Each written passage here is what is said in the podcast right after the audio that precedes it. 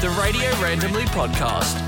Hosted by Gawndy and produced by Gia Moylan. Chatting randomly to radio people about radio. Season 2, Episode 2 of the Radio Randomly podcast. Thanks for taking the time to download and take a listen. I've still got a bunch of great chats lined up this season. Ryan John from 92.9. Jason Bodger from Hits on the Mid-North Coast. And Shad Wicker from Cairns, still to come on this season of the podcast. Today's episode's an interesting one. It's my former co-host, Brianna Tomasel. We hosted radio together for about 4 years. We started out at Nova in Brisbane. She was working on the street team at the time. I was doing a bunch of different stuff. I just finished up with Nova in Sydney, and I'd moved up that way, and I was doing some stuff out of Nova, Brisbane. And I heard she was doing some demos, took a listen and thought maybe we can make something of this and get a show off the ground. We talk about that in the podcast today, how it all started with Bree and I. And then we moved to the Central Coast together to host breakfast Monday to Friday. That's all coming up in this episode of the podcast. It's an interesting one because Bree and I are great mates, but we are like brother and sister. And like any brother and sister, you have your differences from time to time. And the thing about Bree and I is that we both stand for what we believe in, I guess, and sometimes you just don't back down. And I think that's what made for what I thought anyway, a great radio show, is that we're both strong-minded, and I thought that made for great on-air content.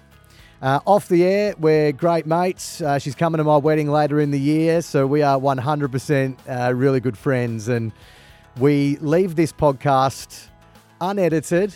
It's not one where we just sit here and compliment each other the whole time. We actually talk about some of the harder times which we had hosting the show together as well, which I think a lot of teams will be able to relate to. It's not all roses when you're trapped inside a little studio together. So it kind of becomes a bit of a therapy session, I guess. We really talk things out in this podcast. And the reason we do it, and the reason I haven't taken it out, is because I think teams will be able to get something from it and go, hey, you know, there's a team that I thought were the best as friends, but behind the scenes, they had stuff to work on. And that's why it's all in this chat, so you can take a listen for yourself. And it's a long one. I thought I'd leave it as is. And, you know, if you get bored, you can switch it off, whatever. But if you're enjoying it, then keep listening. Now, Bree did go to New Zealand. She's at ZM doing the drive show now. She took over from Jason PJ, which is just a huge role. And I'm really proud of her for taking that leap of faith and giving something a crack. And I truly think she's one of the best, not just females on radio. I just think she's just a great talent on radio. And I was lucky to end up with her and work with her. And I think we both gave each other value. And hopefully, well, who knows, we might be able to work together at some point down the track. But here it is, Season 2, Episode 2 of the Radio Randomly podcast with Brianna Tomasel. The Radio Randomly podcast, chatting randomly to radio people about radio. Brianna Tomasel. This is so weird. Welcome to the podcast. Good to be here. This is like being in a room with an ex-girlfriend. One that you spent way too much time together. I actually spent more time with you than my own fiancée, Jamie. So well, we even lived together at one point. We did. I said that to someone the other day and they were really shocked and they kind of were like, you lived together? And I was like, yeah, we lived together for over a year. Well, that's kind of how the radio show started, and that's how we kind of sold it, was that we were housemates, and it was kind of like a radio Big Brother. Do you remember what our tagline was?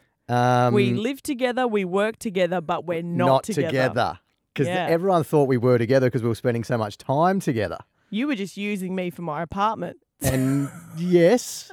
There is an element of that. And what were you using me for? Oh, I don't know. To get on air. And pieces. Yeah, maybe. To get on air at the time. And here we are. I think it was a pretty fair trade. It was good. But we should give a little bit of background, I guess, for anyone that doesn't know that we work together. So we were at Nova in Brisbane, and I was doing a weekend show or something with someone, and yeah, you were living in Byron at the time, and you were coming down doing weekend shifts, and I was on the street team there and doing everything under the sun that I could. And you ended up hearing, you went into the system and you were listening behind our backs to some demos I was doing with another guy. No, I walked into the studio and the brakes were left open, and then I went digging for more. Sure, you did. After I had been enticed by what I had seen. But no, sure.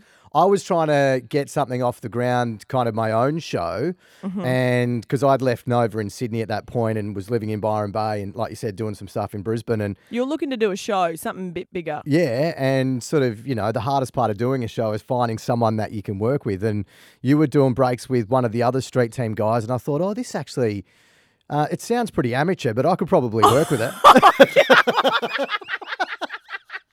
You know, I was going to say, you heard it and you thought, this is my meal ticket. No, I was like, this is pretty average, but I could get it way better than this. I could actually get this. I could polish this diamond. I could get this to the heights of New Zealand Drive. You thought I could polish that turd if I needed to. I could do that. I could do that for a couple of years, let her leave me, go to New Zealand. Come on, mate. It's all a part of my plan. Come on, we'll get into that later. Yeah, but no, but I heard the breaks and I thought, oh, maybe we'll see if we can do some stuff together, which we did. And then it took us... We worked bloody hard, mate. Yeah. We did. Do you remember those times? We would go in every single week and we would record breaks like we were doing a show. Mm-hmm. And we did that for months.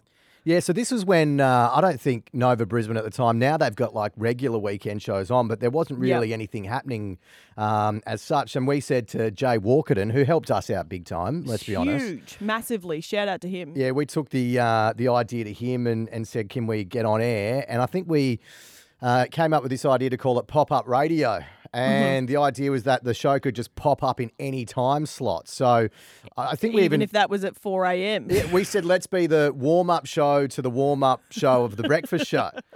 And I think we finally, after months of doing demos and getting feedback, and finally got thrown on at 4 a.m. in the morning. But remember, I had to do that nudie run to get on air. Oh, my God, mate. Yeah. It's still burnt on my retinas. Jay said, if you do a nudie run around the station... I'll put you guys on at 4 a.m. And I grabbed a gnome. We had a gnome in the building for some reason. Put it over my bits. Yeah. And you did the run. And I did the run. And you literally, after that, all the girls from sales came out. You were single at the time and you had not a bloody chance with one of them. Well, that's what they were telling you behind the scenes. They were like, wow. Just instant message. That was a DMs. That was a big gnome. And bullshit. So, no, we did that. And then we finally got on air and we worked out that we could finally work our way into weekends maybe. And I was kind of already on the books and getting paid, and you were coming in for free to do the show on Saturdays. I came in for free for a long time, didn't I? Which I will say, just so the company doesn't get in trouble, they backpaid you for eventually. They did. Yeah. They did. But I was happy. I knew that I wasn't getting paid and I was totally happy to do that. But yeah, they did end up backpaying me. But sometimes that's what you got to do. A lot of people say to me, you know, how do they get into radio? And well before you were doing that on the weekends, I'd done that myself, and I was doing... I'm not the first person to do it. Plenty of stuff for free. So sometimes you do have to give up a bit of your time. I mean, there is that fine line between doing it for free to get an opportunity and then just getting absolutely stitched up.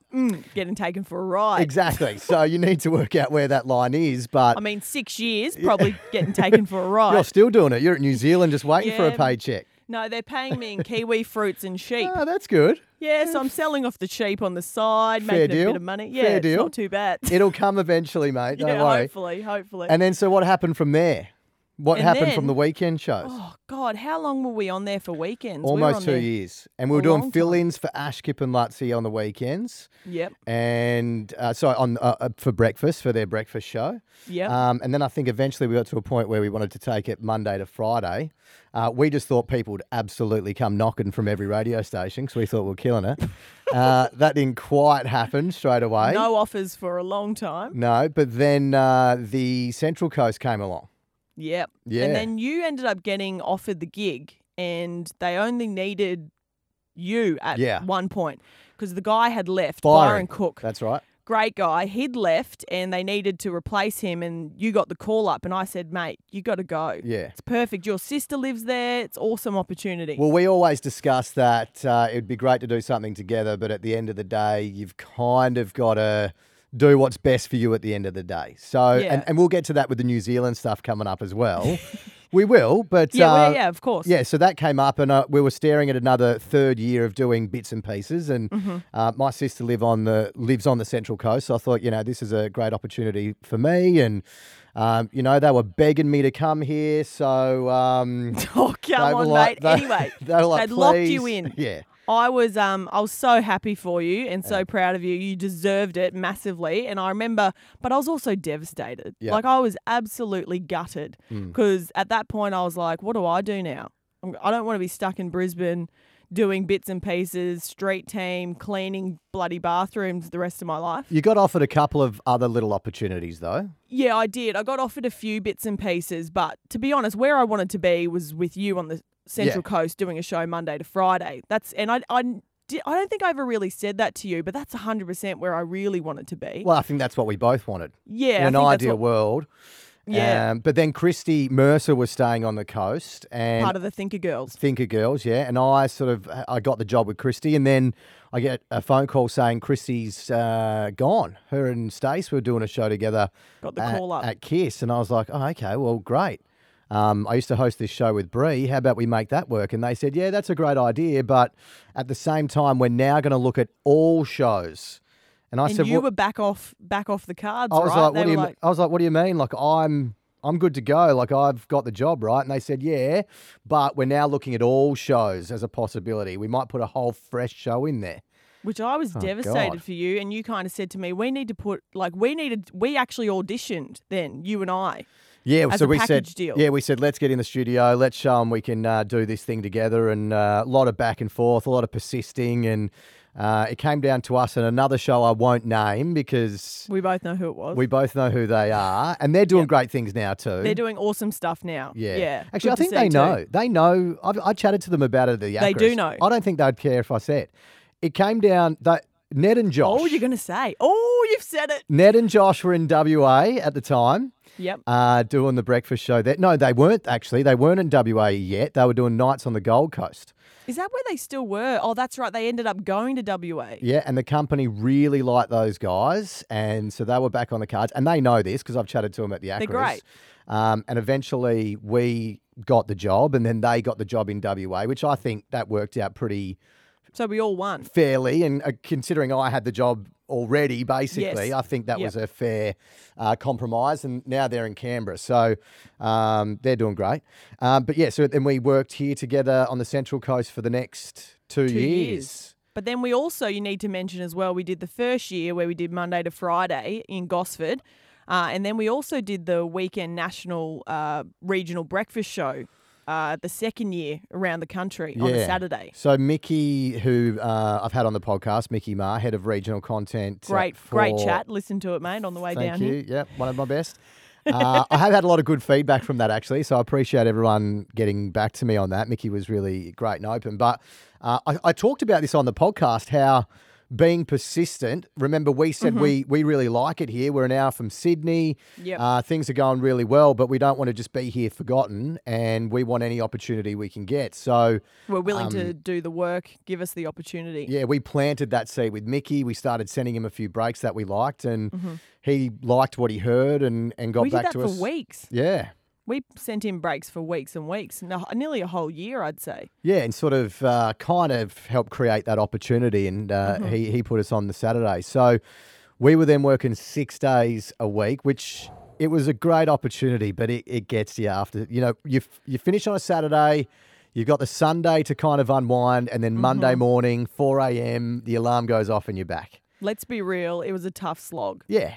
It was hard at times, and 6 days a week breakfast radio where we were doing, I think we did majority of those Saturdays live. I mean, there were certain points where, you know, you had a wedding or I had a wedding or whatever, you know, we had to do. But at the end of that year, I was spent. I was so spent. And it was, but when we were in there on a Saturday, holy shit, it was fun. Yeah, it was awesome because such a good time. You had all these extra markets, you know, and you could throw out a phone topic and get all these crazy calls that you just wouldn't get.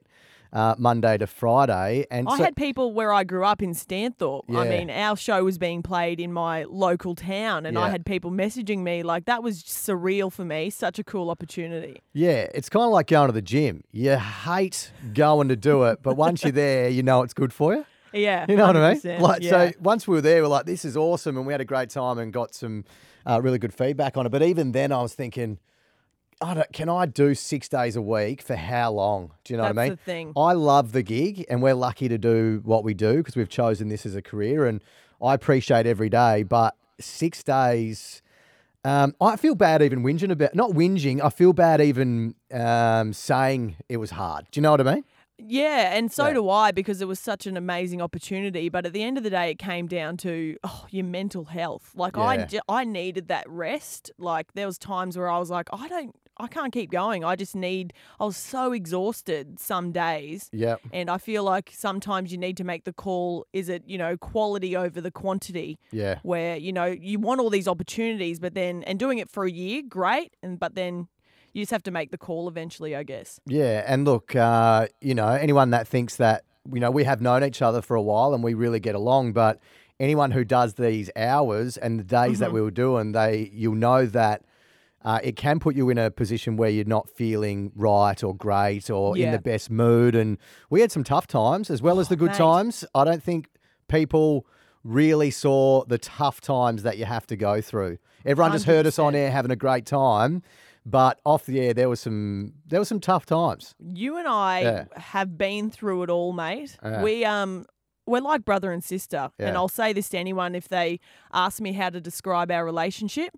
And for the good part of our career, the first part of our time together, you and I were like brother and sister fighting for not even fighting each other, but we were just fighting to be on top the whole time. Well, you're very competitive. 100%. I'm so competitive. And I think a real turning point, I don't know if you'll agree with me on this, but a real turning point for us, I believe, was at the end of 2016.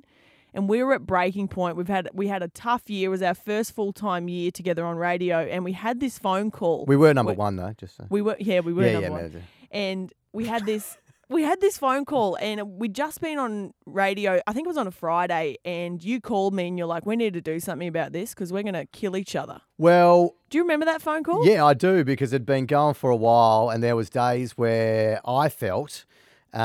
you just weren't talking to me for 100%. No apparent reason. And I'd come in morning, wouldn't get much. Yeah. I'm not saying it was all you, but I'm just saying from my perspective, I'm like, okay, I'm not getting much out of Bree here. And I couldn't work out why. I was like, what's up? Have I done something wrong? I didn't even know if I'd done something wrong. I think it might have just been I think it was there'd be little things that I would let go and I wouldn't say. And then it was my own self, letting myself stew on it. Right. And I should have just said it to you because you and I had a pretty good relationship where we did talk about a lot of stuff. Like there's stuff that that I've never told anyone else. And I think the same. Like I remember sitting at a cafe once and I was one of the first people that you told you were going to propose to your fiancée, Jamie. Yeah. Like stuff like that. We had a good relationship in terms like that. But I think it was a learning curve for me to how much work you need to put into the relationship with your co-host. And even now, 8 months later, where we haven't been working with each other, that's something that's super important to me. And I've realised how important it is. Yeah. And just talking to each other, Yeah. I also think you need to look after yourself as well. I do a lot of meditation and stuff like that, which I think I mentioned to you a couple of times. Yeah. So I've got an app called Headspace, which I listen to because this job, I mean, it's not physically draining, but it's very mentally draining. You're always thinking at a bit of a higher level, You're thinking about what you're saying on air, but in the back of your mind, you're thinking about what's coming up. You're thinking about what your co-host is doing, what you've got to do, what you've just done that you might have thought you can do better. There's all these multi layers of thinking going on for a condensed period of time. And I think you got to look after your own mental health. So I try and do a lot of meditating, seeing things, and it's all down to how you react to certain situations. Bad things can happen to you or what you perceive to be bad things, but it's also how you tackle those within your own mind. Do you go down that road and start pursuing it in your own mind, or do you just take it for face value and go, that's something that I don't need to worry about. I'll either deal with that later. It's out of my control. Do you know where I'm coming from? 100%. And I think one of the biggest things, and I think I learned this from you and just from doing full-time breakfast radio as well, is that And I think you might have said this to me at one point, and I used to use it a lot with you. Like, there'd be stuff that would really annoy me that you would do. And the only person it would affect in the end was me, because I'd get annoyed, and then you weren't worried about it. You didn't even know what was going on, and I'd let it affect me. And then eventually I was like, just let it go, because the only person that's suffering for this is you. Yeah. You know what I mean? Just let it go. It doesn't matter. In the bigger picture of things, it didn't matter. But then you bottle it up, and then you end up having a bit of resentment. What stuff was I doing to annoy you? You know, this is not – you didn't do all that much to annoy me, and I think it's so hard because when – I have a lot of good memories from my time with you. I have more good than bad. Oh, same here. I don't want anyone to listen to this and think, oh, man. Oh, shit, they had a rough time. No, but I think any team goes through it. Unless you're Hamish and Andy, those two just seem to be the bestest mates in the whole wide world. I think I call BS on that. Yeah? You think there's, there's beef behind the scenes? Nah, I don't reckon. You know, do you agree the turning point for you and I, and you might not agree, which you and I didn't agree on everything, was when we had that conversation where I remember I sat in my car for about 2 hours and we talked on the phone, and I said, I just want to work together as a team, and it's our show. It's not your show. It's not my show. It's our show.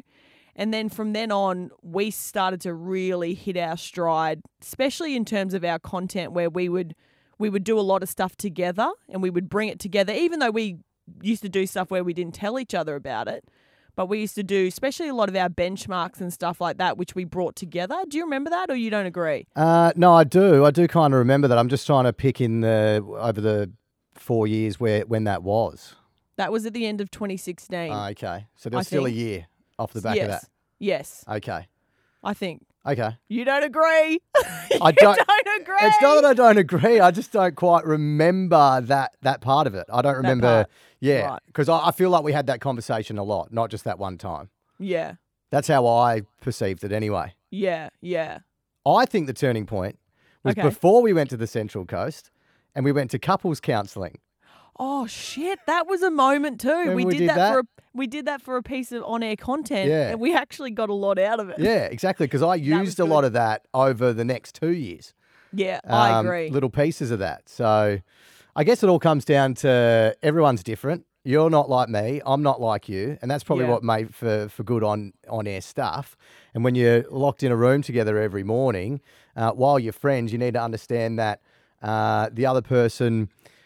Outside of the workplace might even be going through some stuff that you don't understand. Right. You know what I mean? So there's that element of it as well. And I was always just kind of trying to separate the two, which isn't always easy. It's not always easy to do. Mm-hmm. So yeah, for sure. I totally see what you're saying. And I think it's interesting that we're talking about this on Are You OK Day. Yes, we are too. You know, because everyone goes through their stuff. And just because you're on the radio doesn't mean, you know, you're not. Did you go through some tough times? Tougher than maybe I even knew? 100%. Yeah. I think the toughest probably time and the toughest thing for me was when I moved to the Central Coast, and I didn't want to make you feel bad or bring you into it because I was alone. Like, let's be real. I'd moved away from my family, my friends, and I felt really alone. See, but I'd done that in radio already. I lived in Esperance away from home. I lived in Melbourne away from home, Sydney away from home. Brisbane was away from home for me. Yep. So I kind of, I don't know, I've been one of those people that I'm happy anywhere I go. Right. So I do what I can to make friends. So when someone says that they're finding it tough, I get it, but I also don't truly get it. Because you're not really like that. I'm not like that. You're different. I can sit home, honestly. I could leave work on a Friday, see no one until Monday, and I'll be so happy. Like, that is... That's easy to say, mate, when you've got a cute dog and a hot fiancé at home all the time. No, but I'm saying that prior to that, I'm happy in my own company. Yeah. I'm someone who's happy. I'm happy in my own company.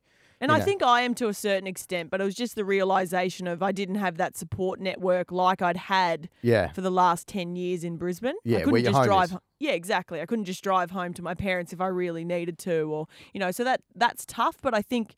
Do you think it's different for guys and girls? Ooh, I think it's different person to person. Yeah, okay. I think because every personality is different and everyone deals with things differently. Mm-hmm. So some people just really thrive and other people it takes a bit longer, I think. So you found it tough? I found it tough when we first moved, yeah, because I didn't know anyone and I didn't have a support. And it was really hard for me because I was loving being on air, doing full-time radio, absolutely just loving it, and was like, this is where I'm meant to be, and I absolutely adore this. But then my home life, I was like, shit, this is hard. Right. You know? Yeah. And outside of just sort of the loneliness of it all, was there anything, you know, going on? Do you know what I mean? Like anything contributing to that?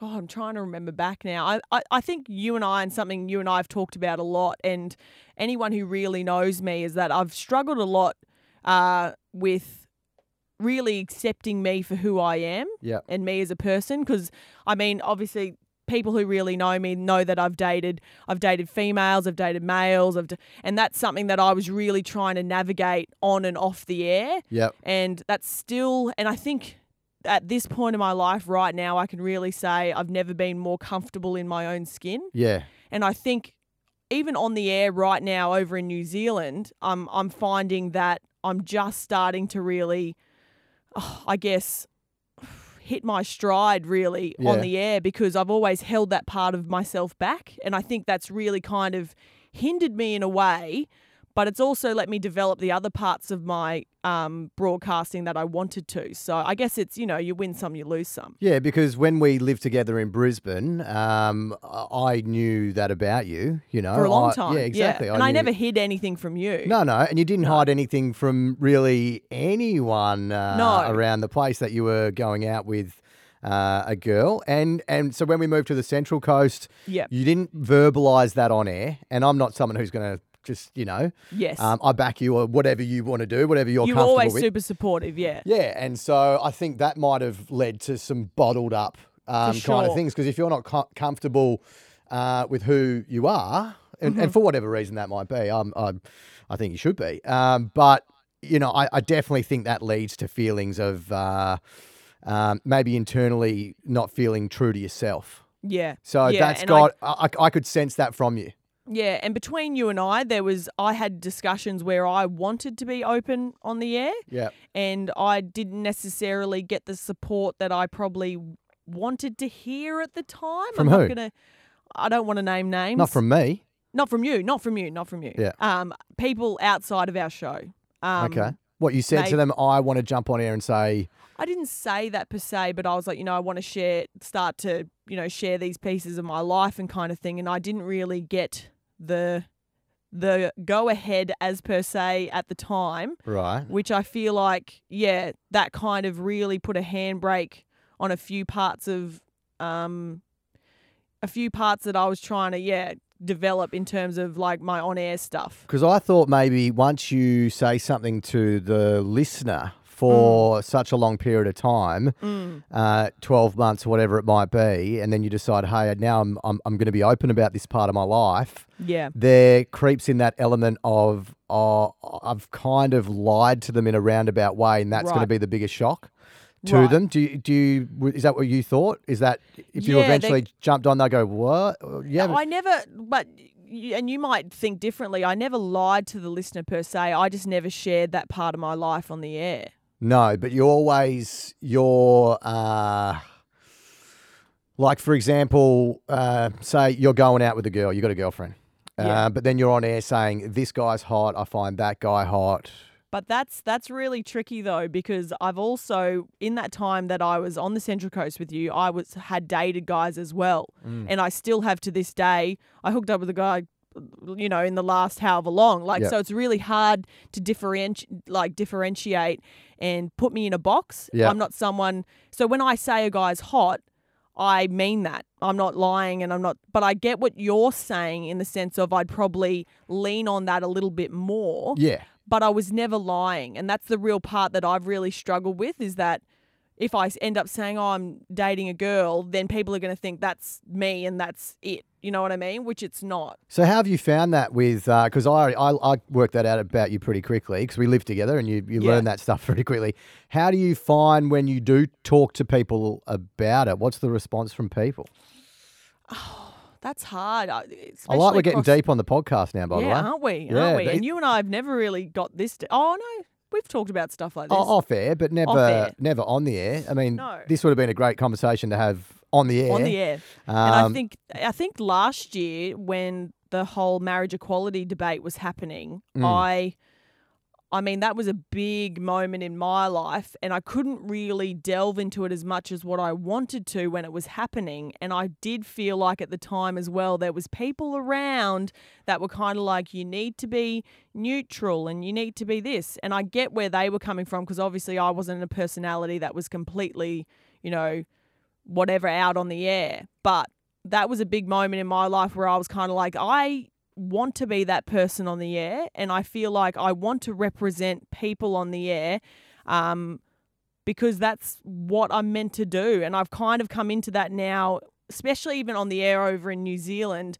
I don't hide parts of my life like that, but I'm very supported behind the scenes in terms of that. But I also said to you when you left, I said, this is your opportunity now to start fresh with all that stuff, and don't even announce it. It's not even like, hey, this is an announcement. It's just, this is me. Do you know what I mean? Yeah. Like I was actually worried you were going to go to New Zealand and do something similar that you did here. Which I don't know how much of, because we've only been on the air for a couple of months. Yep.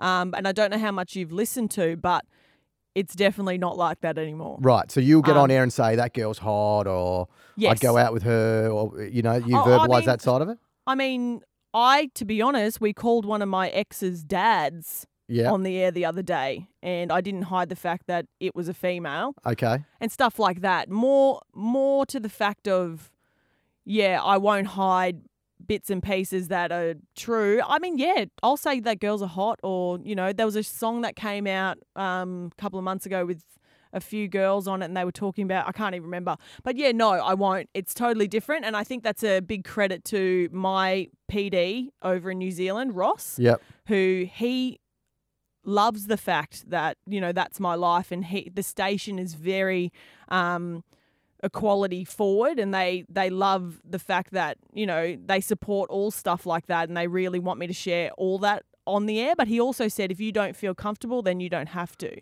New Zealand is in general, aren't they? Oh, it's interesting. New Zealand definitely, I think, is ahead of Australia in terms of acceptance and stuff like that. But, I mean, we had a case on the air, it was probably a month ago, where there was this story that came out of a country town where a bakery denied a lesbian couple making them a wedding cake because they didn't agree with the wedding. Anyway, we got on air and we had our say about it, and I pretty much said, you know, that's not religion. That's you discriminating against a person. It's different. And we kind of stood up for, you know, obviously that couple, and we ended up getting a few formal complaints about it. But our boss said to us, he goes, if those are the complaints we're getting, I'm happy to get those complaints any day of the week. So, well, that's good to be backed. And I see you guys are going to do the bisexual. Did I say that right? Yeah. So that's something that, an idea that I've had for a long time, and I think we did it on our show years ago. You might not remember. What did we do? It was back when we were at Nova, and I ended up doing like a parody kind of promo I remember that. Piece. Yeah, for the bisexual bachelor. Yeah. And I had that idea years and years ago, and I thought, you know, this is my time to do something a bit different.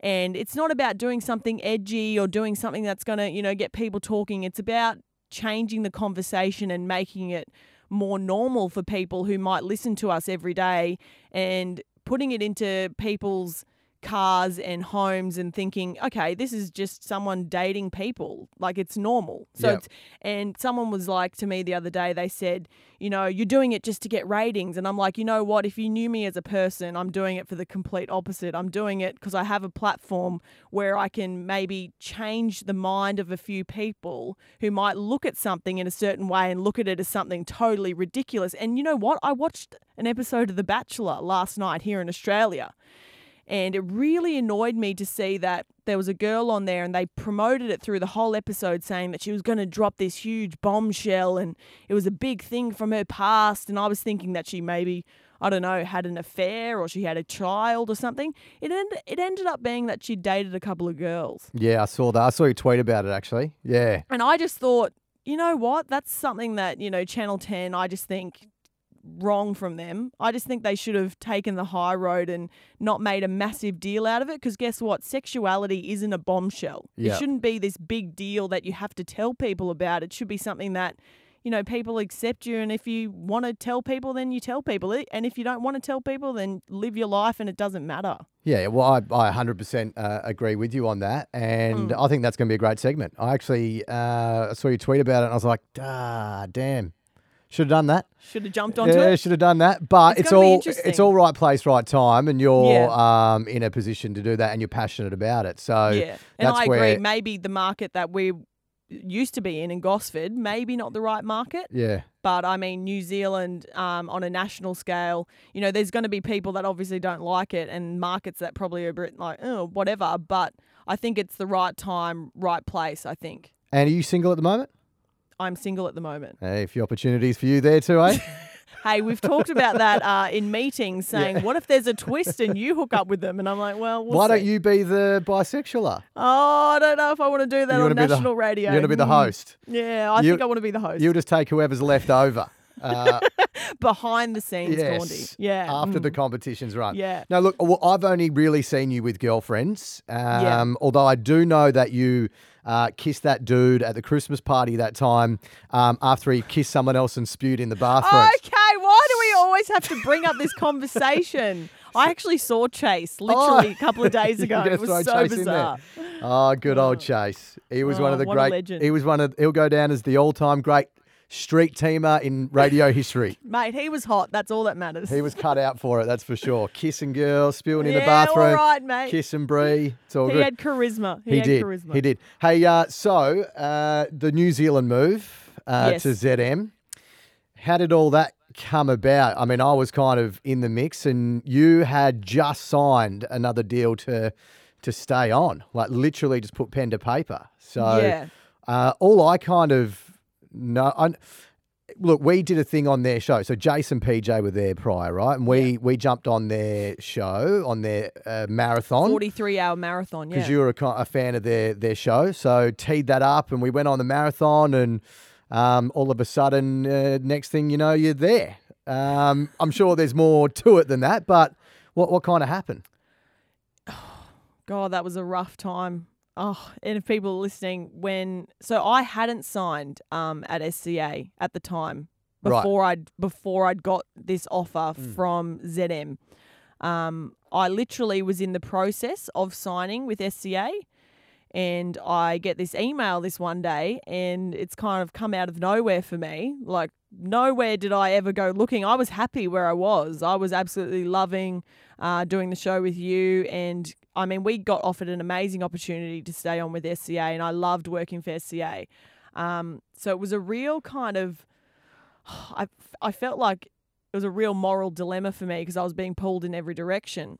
And at the time, I probably listened to a few people who were telling me to do certain things. And I mean, I haven't been in radio for 10 years like you. I've been, you know, bounced around a little bit, and I kind of got advice from people who I thought I could trust. And now I realize that, you know, I probably shouldn't have listened to them, and I should have trusted my gut at the time. So what were they saying, and what was the gut saying? So I had people in my ear saying, just sign the contract with SCA, and then if you decide to leave, it'll be fine. This is me being so real with you, and you probably would already know this.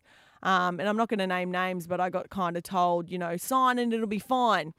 And I kind of trusted those people or person, and I ended up later on obviously deciding to go to New Zealand, and I got painted in a really, really bad light from that, because, you know, I kind of trusted people and then ended up having to look like a real dick pretty much, because I needed to trust my gut. And in the end, it was telling me to go to New Zealand. So that kind of happened a couple of months later after that. Yeah. So, I mean, but that is a learning curve, not to sign a deal. 100%. And then, and I will never do that again, obviously. Yeah, exactly. But I mean, we chatted about it, and I said to you, I think if you don't go, it's going to be one of those things where you just wonder what if the whole time. Yeah. You know, you could stay and it's great, and I think we'll go on and do amazing things. I truly do. But at the same time, You know, you don't want to be seeing who else gets that job and then all of a sudden you're just going, oh, that could have been me, or what if I'd done that? And then you start to resent and I guess that comes down to personality and being comfortable with the decision you made. And I think it could go both ways, you know. I could have made that decision and, I mean, we'll get into that in a sec. I could be in New Zealand right now absolutely regretting every second of it, you know. But I think at the end of the day, when you make a decision, you need to think, no matter what decision it was, it has to be the right one because you in that time made that decision. So yeah, you need to be comfortable either way. Yeah, but even radio aside, I think when you've got an opportunity to go see somewhere new for, I don't know, what, a couple of years at least, if you don't like it, you know, if you don't like it, you're there for 1 or 2 years and you can look at doing something else. But, you know, when you get a life opportunity like that, then, you know, you go for it. And it goes back to that thing that we were talking about when I got the job on the coast and you were kind of left in Brisbane, and we constantly discussed this, was that you've got to pick what's right for you. You got to sleep with your decisions. You got to live with your decisions, and you got to be happy with at the end of the day what's right for you, not someone else. So exactly, yeah. I think I need to ask you though, because I've heard you on this podcast. I remember listening to the podcast. Someone messaged me and said you need to listen to Gawndy's random radio podcast with Simon Bags because you guys kind of delve into it a little bit. Yeah. I think you hold back sometimes. I want to know from you, how did you really feel? And not all this covered bullshit. I want to just know. And I know that you will say, oh, you know, you were happy for me and people got to make their own decisions. I want to know from you on a personal level, when I eventually decided to leave, how did that actually make you feel? I thought we needed a break. Right, cool. So it was, in the end, it was good for both of us. I honestly think, truly, we were onto something great. And the more we worked on it, I think, who knows what happens down the track? We could end up back together and do some great stuff. But I felt like I just felt like we maybe needed a break to get a bit of perspective. Do you know what I mean? So totally. And it's like, I guess you could liken it to a relationship. You know, sometimes when you break up, you end up realizing how good something was. Yeah. And then when you get back together, all those kind of issues and problems are gone because you've had that perspective. Yeah, because I mean, I've worked on other shows around the place, you know, with the Fitz in Whipper, Hughes in Kay. You know, I've worked on all these other shows. And for you and I was kind of the first one you'd ever hosted radio with, right? So you didn't really know what it was. You had nothing to compare it to, whether it was good or bad. You just sort of took it for what it is. So I just thought maybe if you did take the job and we did get that break, then maybe you might go, you might go to New Zealand and go, this is awesome. Gawndy was a dickhead. I'm so glad I'm gone.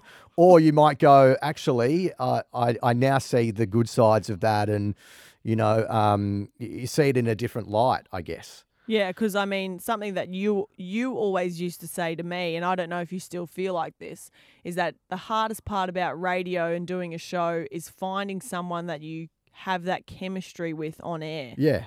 And that true chemistry where it's easy and it's not forced. Yep. And I think in terms of, did we have that on the air? We had it in spades. Yeah. We had it for days and it just came naturally. We never had to work on that ever. We had to work on other parts of our relationship and stuff off the air. But in terms of our chemistry on the air, I think, that was our biggest strength. Yeah. No, and look, in saying, when I say I think we needed a break, I mean, that was probably my overwhelming feeling, is that, you know, this might not necessarily be such a bad thing. You're presented with a great opportunity. Do I think it's something you should do? Yes, definitely. If it was me, would I do it? And I was in your position, you know, if I was, you know, I've got ties here. I got my sister. I bought a house. If you were single, 28. Yeah. Would you go, and I had the same similar experience to you. If I weighed up all the things that you had and I was looking at that New Zealand thing, would I go? Yeah. I would have gone. So I thought that's why I said you've got to do it. So that, for one, it was the best opportunity for you. I get what you're saying now when you say, and you're someone who's such a glass half full type of bloke though. That is you down to a T. Yeah. And you're someone who you kind of cruise through life. And I think it's because you have that kind of outlook.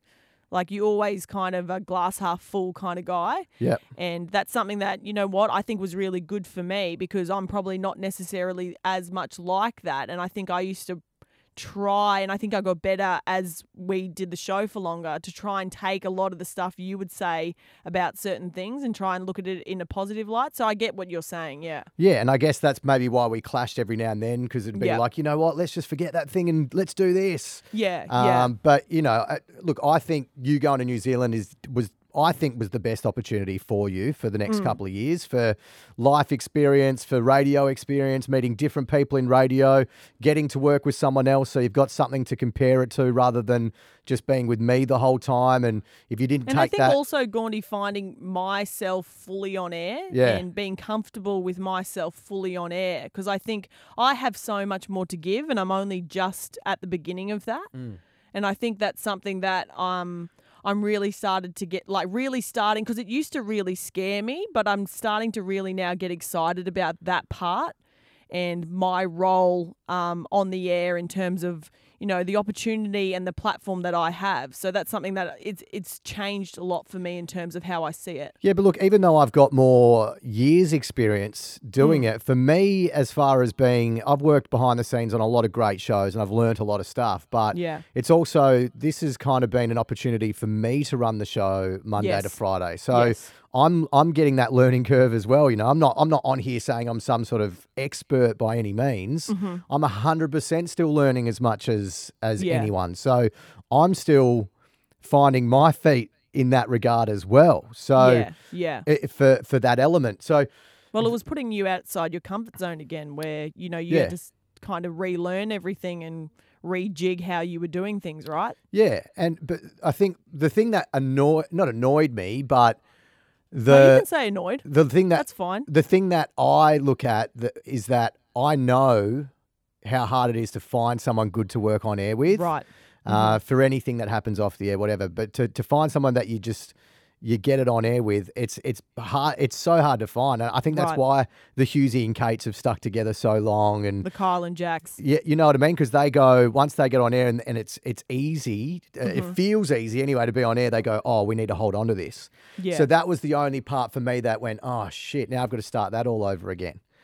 So I was like, you know, I thought that part of it was great. And when we were on air, it was awesome. When we were off air, it was good too. Like, people are probably listening to this going, fuck, they hated each other. Jesus, they really wanted to kick each other. We didn't. We're just hate being each real. Other.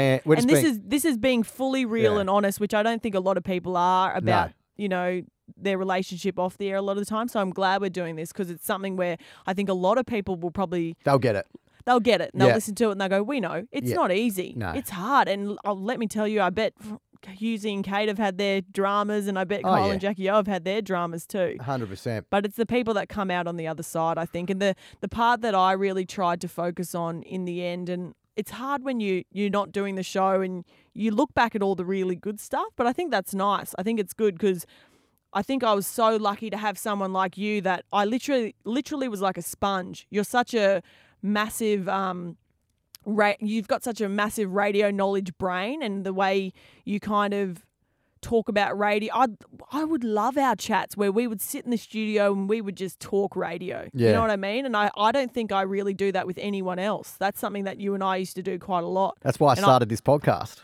Yeah, and I really miss there's people out there that, I mean, people in radio love to chat about it, so that's why, the best. Yeah, that's why I started this, so I could do it. So how did you find it when you went to New Zealand, new co-host, you weren't on air for like 3 months.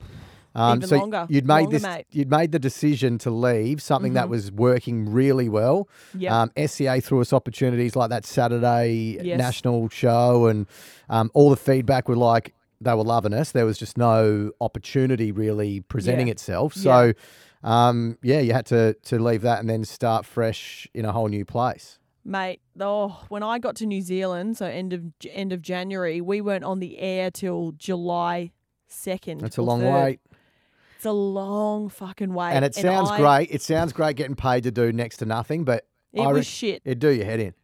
It was shit. I'll be real. And that's me being totally honest. And obviously people will be like, why weren't you on the air for so long? It was because Clint, my co-host, he was coming over from the other company, and then he obviously there's the gardening leave period and all that, end of story. That's how it worked out, but it was hard. I struggled a lot, and I had a lot of mental battles where I thought, mate, you've really fucked up here. Like, this is shit. You've really stuffed it. And it was really challenging mentally to you know, kind of stay focused and realize that eventually you'll be on the air. But for those 5 months, I really, really struggled. And I think I messaged you a few times being, you know, I used to listen to your podcast with Ash Pollard, and I think, you know, they're sounding great. And I'd really miss radio. I was missing doing radio every day, and I got to do really cool things at ZM, and I made videos and this and that, but I just really miss doing radio every day. And it's a skill you got to keep up too. I know when I have a 2-week break, I come back and go, how do I do this again?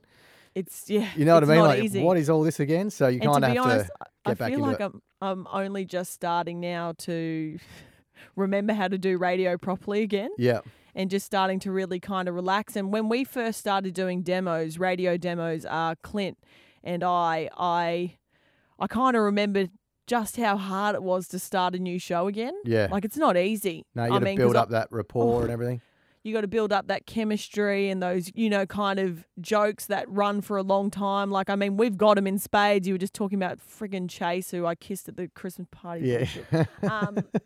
But yeah, and so I really struggled. Yeah, between you and I, and obviously everyone listening right now, it's hard. It was really hard, and not only that, it was super hard for me to navigate who I was and how I was going to fit on the air in a different country. Right. And how has it been with the lesser funny, lesser better looking New Zealand clone of myself, Clint? All right, mate. All right. You guys are so actually, like, it's so creepy how similar you are. You both have wives that are too hot for you, or you're about to marry your girlfriend. It's the only way to be. It's the only way to be. Yeah. So that's really interesting. You're both kind of nerdy. No. Definitely not nerdy.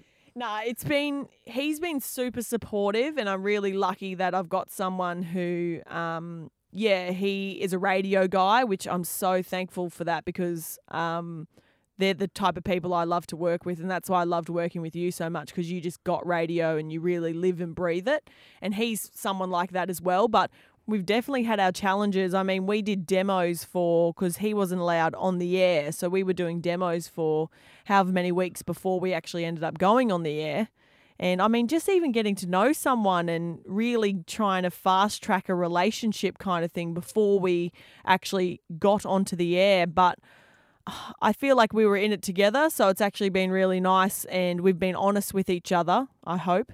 About, you know, how we were feeling. So we're just trying to navigate that at the moment. And I feel like just even in the last couple of weeks, we've started to build that rapport and chemistry on the air, which is exciting, and it's comforting to have that on the air again, because when you and I did the show, we would rock up and I would never have any worries in the world, because I knew that you would have my back, and that when we were on the air, like, it would just come naturally.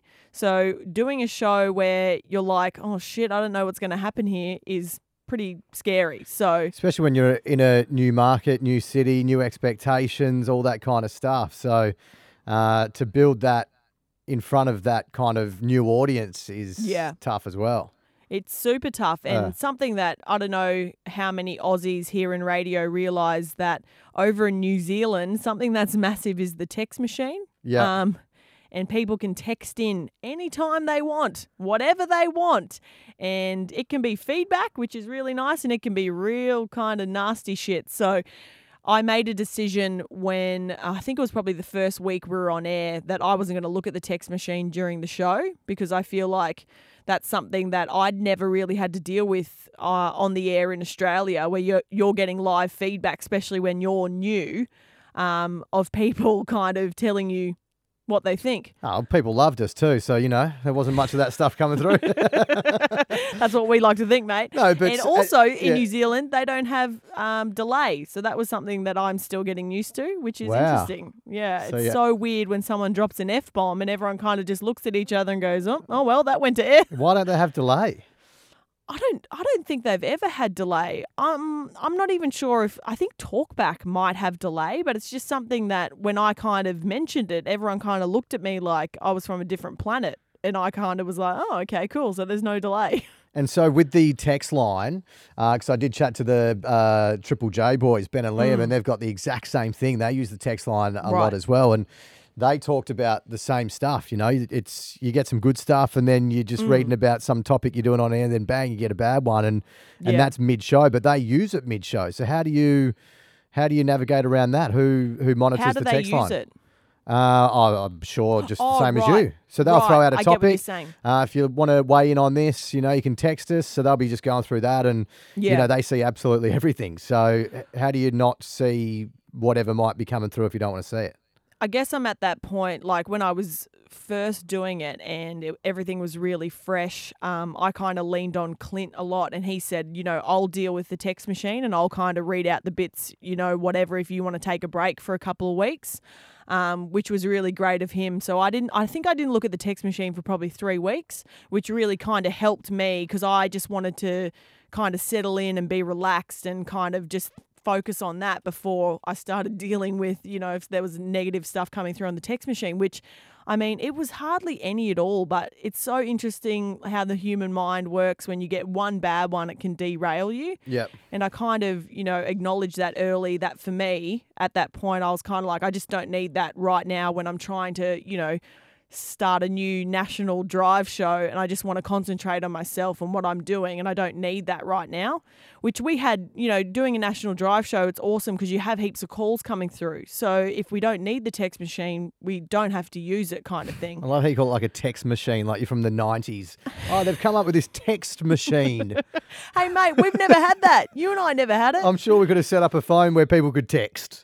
Yeah, well, it's kind of, I call it a machine because it's an actual website that we use where people don't actually text a phone. They text through to this website where you can kind of see all the texts back to back. Right. But what was I going to say? The cool part is, I think about the text machine as well, is that I hate reading out text because I find that really strange in radio, which, I mean, that's all what they're accustomed to over in New Zealand. But I really like if we read a great text, trying to call that person and get them on the air. Yeah. Which, I mean, that's when you have to kind of lean on the producers, and that's what I found. The producers kind of stepped up and they were kind of like, you know, leave the text machine to us. We can read that if you don't want to look at it. Yeah. Which I'm pretty good now. Like, I don't really mind. I can look at the text machine, and if something negative comes through, I'm like, I'm okay. Because I've kind of settled in and kind of found my feet a little bit, which that's all I really wanted. And you guys have got ratings coming out soon, don't you? Yeah, so I'm trying to think I think it's in the next couple of weeks. So pretty much, it's interesting, like New Zealand is in ratings period literally pretty much 24/7 all year round, except for I think 4 weeks over Christmas and 1 week over June, July. So we actually got feedback, I think 3 weeks ago. They ended up asking a core group of listeners. I think there's about 500 people that they surveyed, which they survey every now and again, asking about the music, the shows. And Ross Boss, he said to us, he goes, we were really worried to ask them what they thought of the new drive show. And I said, oh, that's great, mate. Yeah. Anyway, they ended up throwing a question in there. What do you guys think of the new drive show, Bree and Clint? And we ended up getting some really, really good feedback. And I think Ross said, the best feedback on a new show he's ever received. So, I mean, it's interesting what you think people are thinking, but then what people, I don't know, I guess that's a core group of listeners. But yeah, I think we had about 30 negative comments inside the 500 comments. So that's pretty good. Okay. So pretty happy with that. Fingers crossed it all goes well.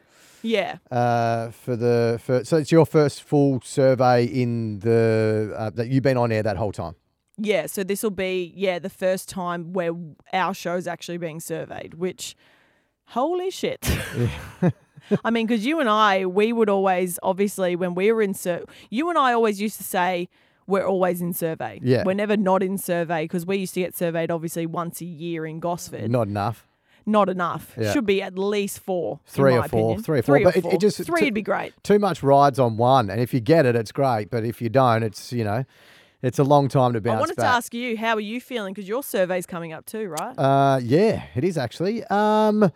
Yeah, I kind of base it on I honestly try and do the best stuff I can each day. You know, I don't look at like, oh, 3 weeks of the year I've got to do great or whatever it might be. But and then the result, I can't control it. I can't control it. So I'm just going to hope for the best. Honestly, that's the simplest way to look at it is I control what I can control. And that's what I do each morning. And I mean, you and I had a pretty good run. If you drop the ball, I'll be pointing my finger at you, mate. Well, I think the thing is that even though I'm still here, it's still a new show. So people, it take a bit of time to get used to change. Yeah, that's just how it is, and that's what we'll see in our survey too. Yeah, I think just getting used to a bit of change. But the feedback I've had from around the place.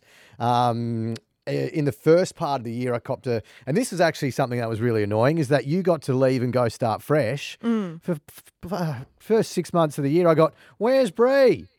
Oh, is Bree around? Where's Bree? I was like, oh, God, I've got to sit here because I'm still here, obviously. Yeah. So I had to field a lot of that kind of stuff. But, I think that's slowly starting to... leave. Yeah, although we still get people messaging the Bree and Gawndy Facebook page. I know, mate. People are still following that page, just hoping that we're going to post something. Yeah. We should just post something randomly. It's been deleted now. Oh, has it? Yeah, the page. Oh, that's devastating. It's officially gone. But look, I am still quietly confident I think we'll go well because... To be honest, I listen to yours and Ash's podcast every now and then. I like to obviously support you and what you're doing. So I love to have a listen every now and then. And I think the show sounds great. And I think you're such a strong anchor and co-host that I think Ash is super lucky. I mean, I think you're super lucky too, but in terms of getting Ash, but I think she's super lucky because you're such a strong powerhouse in terms of an anchor and co-host that you can really drive and mold that show. And I think that's what you really hear that's what I hear when I listen to the podcast now. Yeah, to be honest, I'm still rolling out the same old crap. So it... Mate, I'm rolling out the same old crap literally because I'm just repurposing breaks that went really well and you're doing a lot of segments we used to do as well, which I find interesting. Mate. And I know you messaged me and asked if I thought it was okay. But you're pissed off. Well, no, I'm not pissed off. I was just like, yeah, if you want to do the segments. And then I was like, okay, there's Birthday Banger. Oh, yeah, there's Mama Don't Like You. Oh, yeah. So you're doing a lot of the segments that we used to do, some of which with Birthday Banger, I was like, oh, you came up with that segment. That's all yours. You can run with that. And I was like, Mama Don't Like You. I swear I came up with that. I'm pretty sure you did. Yeah. I'm pretty sure it was you. And now they're doing it there. It's just, it was weird to hear something that I had come up with done by someone else on a different show, if that makes sense. I did ask you. No, I know. And if you had said, oh, I don't really feel comfortable, I would have been fine with that. But I just think I kind of look at it as if you know something works, why not reuse it? I can't do that here. You know what I mean? I can't do segments that we used to do because they go, I have heard you do, which you, I'm pretty sure, it was your idea anyway, movie bio guessing game. But that's just a standard read a movie bio, guess what it is. And and that was an idea that I had brought to the table when we were working together. So I'm not running any ideas that you sort of came to the table with. Not that I'm annoyed. I don't care. Like, you're in New Zealand. I want you to go well. So, you know, run with the segments. It was just... weird to hear stuff that we created over 2 years. And something that was so uniquely ours, I guess. Yeah, done again sort of thing. Which I guess it's so interesting because it felt really weird for me as well. Still does, to be honest, because, I mean, when you're doing the segment, all the people around you don't have the memories like you and I would have, you know? Have you found that doing them again, you've just kind of... You know, are you going to keep going with them or are you going to just sort of let them go eventually? Do you know what I mean? Like if they're not feeling right, if they're not. Yeah, for sure. I think 100% if something doesn't feel right and it's not going really well, you usually can tell. But I think, I definitely wouldn't keep doing something if it didn't feel right. And I mean, we're only 2 months in, so we're kind of just still feeling out, you know, what we kind of want to do and how we want the show to sound. So at the moment I'm kind of just rolling with it. Yeah. But we'll make those decisions in the next however many months, I guess, and see what happens. So what new stuff are you guys doing? We've got a few different benchmarks that where we do on the show, like Insta Fame Game. Yep. Where Clint and I will guess the different amount of followers on celebrities' Instagrams. Yeah, just writing that down. Insta Fame Game. How does that work? I have noticed on your guys' podcast how a few games that have popped up on your guys' show that are similar to a few that we were doing. Like what? Like guessing celebrities' net worth. Oh, you know, I had that idea when we were together and we never got around to it. Yes, 100%. Okay, maybe you did. I wanted to do the net worth thing for a long time and never eventuated. I like it. It's good. Yeah. It's good. Any others? I can't remember. Yeah, now. That's it, mate, isn't it? Year of the Song was something that you and I talked about doing, and then I've heard it pop up on the show. I stole that from Tanya Hennessey. Oh, did you? Yeah, when we did the summer breakfast show together. Oh, because do you remember you and I talked about that idea? Oh, okay. No, she came. I don't remember that. Sorry, but Tanya brought it to the table, and I was like, "Ah, oh, this is great. I'm gonna do that in my weekday show." Did you ask her? Nah. I don't think she. I don't know. I don't even know if she thought of it, but. Maybe we did think of it and then I threw it up and Tanya and I did it. I'm pretty sure you and I distinctly remember talking about that idea and you and I wanting to do that because I have it in my notes from like a year and a half ago. Yeah, right. Or maybe it is. God, so many great ideas over the years. It's hard to remember where they came from. So how long do you think you'll be in New Zealand for? What's the go? What's, long-term thing? What's the goal? I think...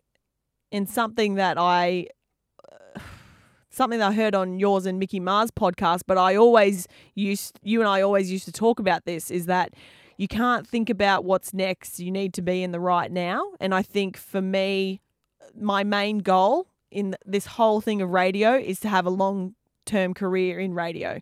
I just want to be in radio for as long as I can milk this thing, and as long as someone doesn't realize, oh, she doesn't have any talent. I'll keep rolling with it as long as I can. That's my main goal in anything, is to just have a long career in radio, and wherever it takes me, I guess I'll roll with the punches. But for right now, I'm absolutely loving being in New Zealand and having that challenge of doing a drive show that's on a national scale, even though it might not be as big as Australia, but it's a national show and it's exciting, and I'm loving it.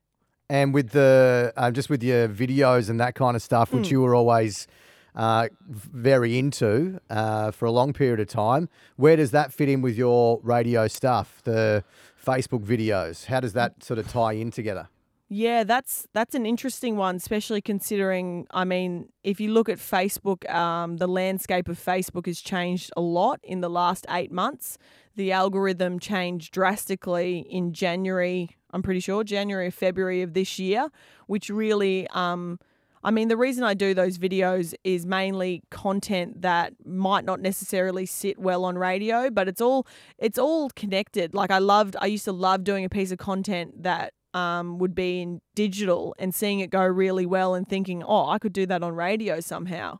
That was the main thing that I used to do it for, because radio is my number one love. I do the video stuff on the side because it's fun and, you get to do stuff that you might not necessarily get to do on radio. But in terms of the landscape of that, I think I use it as kind of a platform to test out content which might be really good for on air. Didn't it help you get the New Zealand job in a way though? I think definitely it helped because, I've talked to Dean Buchanan, who, if people know who that is, people should know who that is. He pretty much started Nova, or was one of the key people that started Nova Entertainment in Australia, and he is my boss at ZM. He kind of overlooks all the radio stations at NZME. He kind of said to me, he goes... He's like, I saw your video stuff, which was super exciting, but I listened to your on-air. That made me want to listen to your on-air stuff, which pretty much landed me the gig. So, I mean, it got me there, which is awesome, but I'm glad to know that obviously he had to listen to my on-air stuff to give me the job, which was great. But yeah, I think if anyone listening right now, if it's something you really like doing, then I reckon if you're in radio, then yeah, go for it. Make video content because of course it's going to help and give you a leg up. But if it's not something you really if it's not something you really enjoy and you don't really have an interest in it, then it doesn't matter, and you shouldn't force yourself to do it.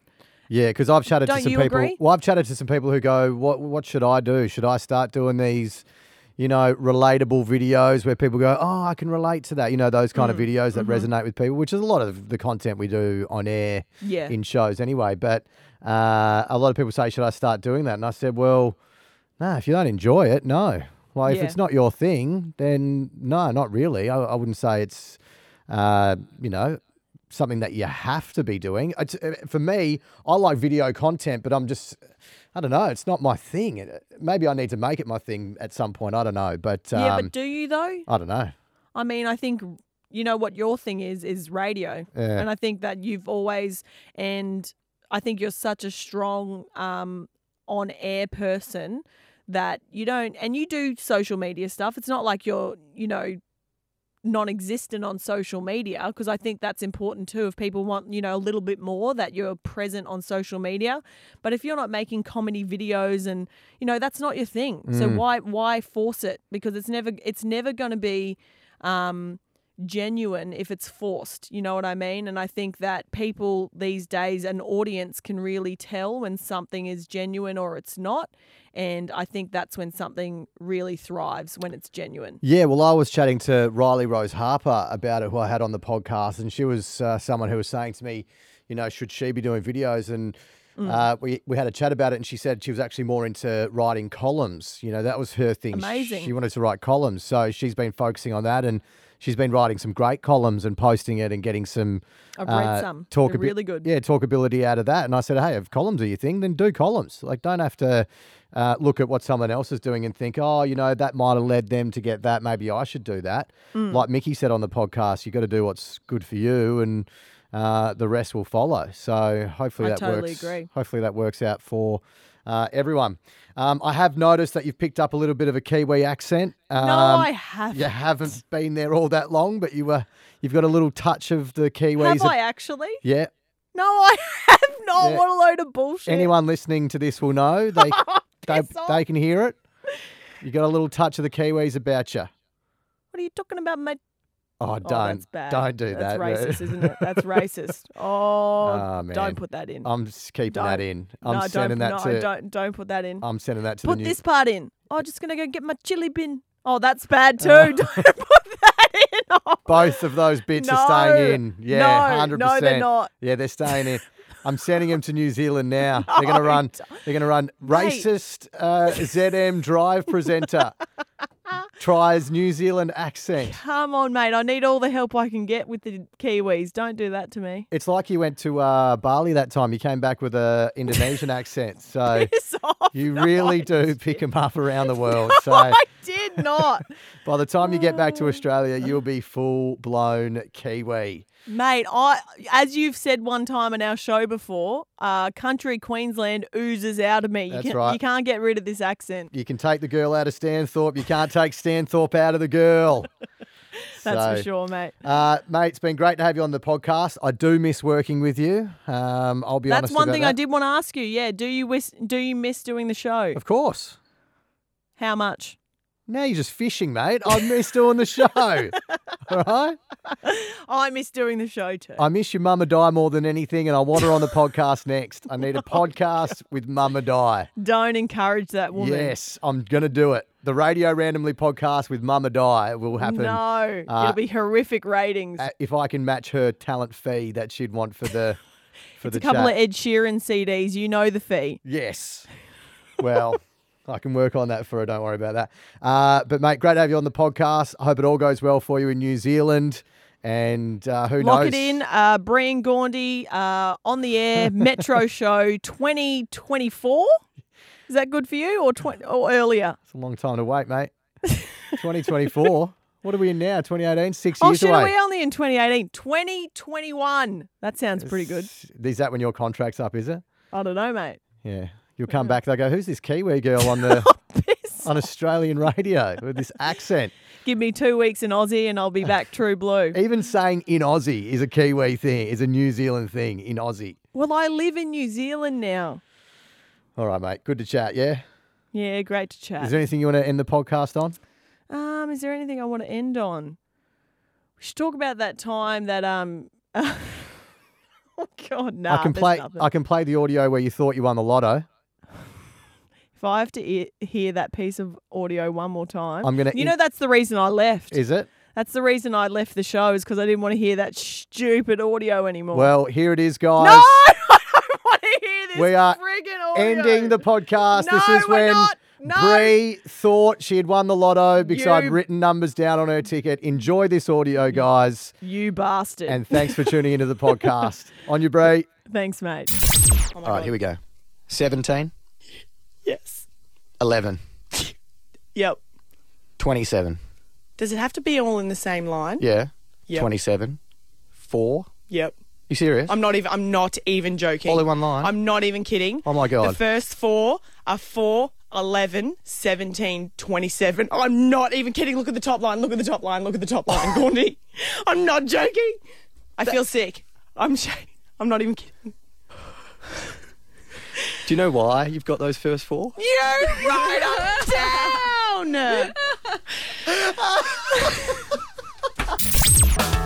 The Radio Randomly Podcast.